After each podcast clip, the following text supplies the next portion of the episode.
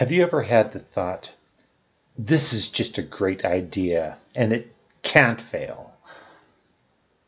Well, if you haven't, you've likely never taken a risk before, and if you have had that thought, you likely know what I'm about to say.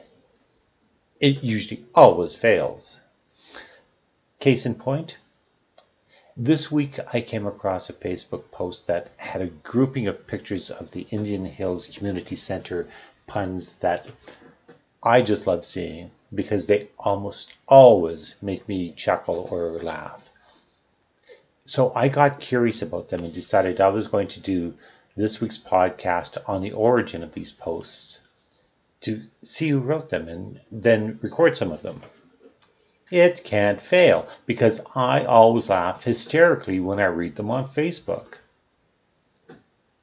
So I start doing the research. Where is Indian Hills Community Center? Is Indian Hills a real place? Who wrote the puns? Why did they start writing them? All gr- really great questions and interesting story as well.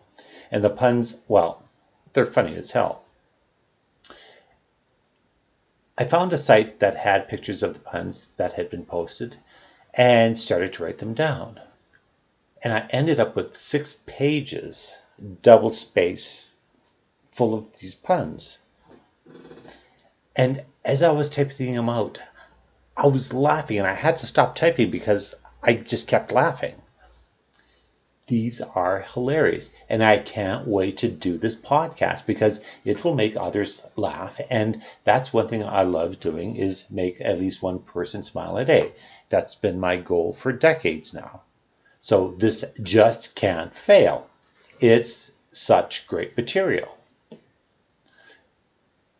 But this is where the story takes a bit of a turn, as you can expect. Just because it's funny when you read it doesn't mean it's funny when you're trying to record it. Now, I've always been told by my, by my friends that because I have such a great sense of humor, and, and, and I can make people laugh a lot at times, that I should do comedy. I've never really ever given it much thought because I personally don't like salad being tossed my direction when I'm on stage it's one thing to be funny in the moment, and there and it's something completely different to try to be funny reading something that makes you laugh. Now, I have no idea if this is true or not because I'm not a doctor. And if and if there is an actual medical term for this, I don't know what it is. But I've come to realize about 15 minutes ago that just because I look at something and read it and it's hysterical in my mind, that saying it aloud in the same way it sounds in my mind doesn't always come across as funny.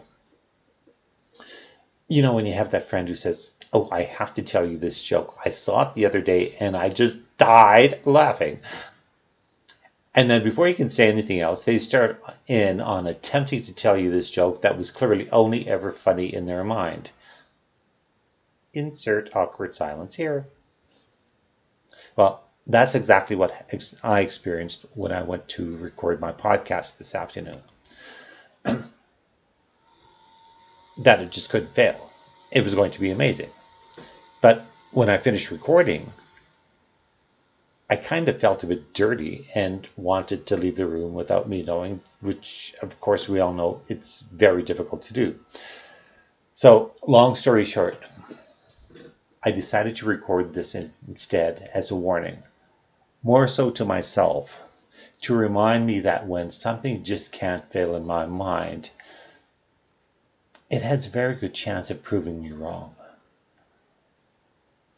And just so my time wasn't completely wasted with my original idea. Indian Hills is an actual place. It's a small hamlet southwest of Denver, Colorado, with a population of 1,398 people as of 2019. And the genius who writes all those puns you see on Facebook is a volunteer of the community center named Vince Rozmiarek who started writing them as a April Fool's Day joke in 2013. So, as I said, he's written so many over the years that I came up with six pages of them when I typed them out. So at least now I feel like I know the person behind the puns a bit better. And even though my podcast didn't turn out what I what I had expected to this week, I'll appreciate knowing my mind has a much better comedic timing when I'm reading something than I ever will trying to say them out loud. And as my good friend Vince, because I think I know him a lot better, so I can say my good friend Vince so wisely wrote, in which I now have a much better appreciation of. If you're buying smart water for $5 a bottle, it's not working. Until next time, cheers.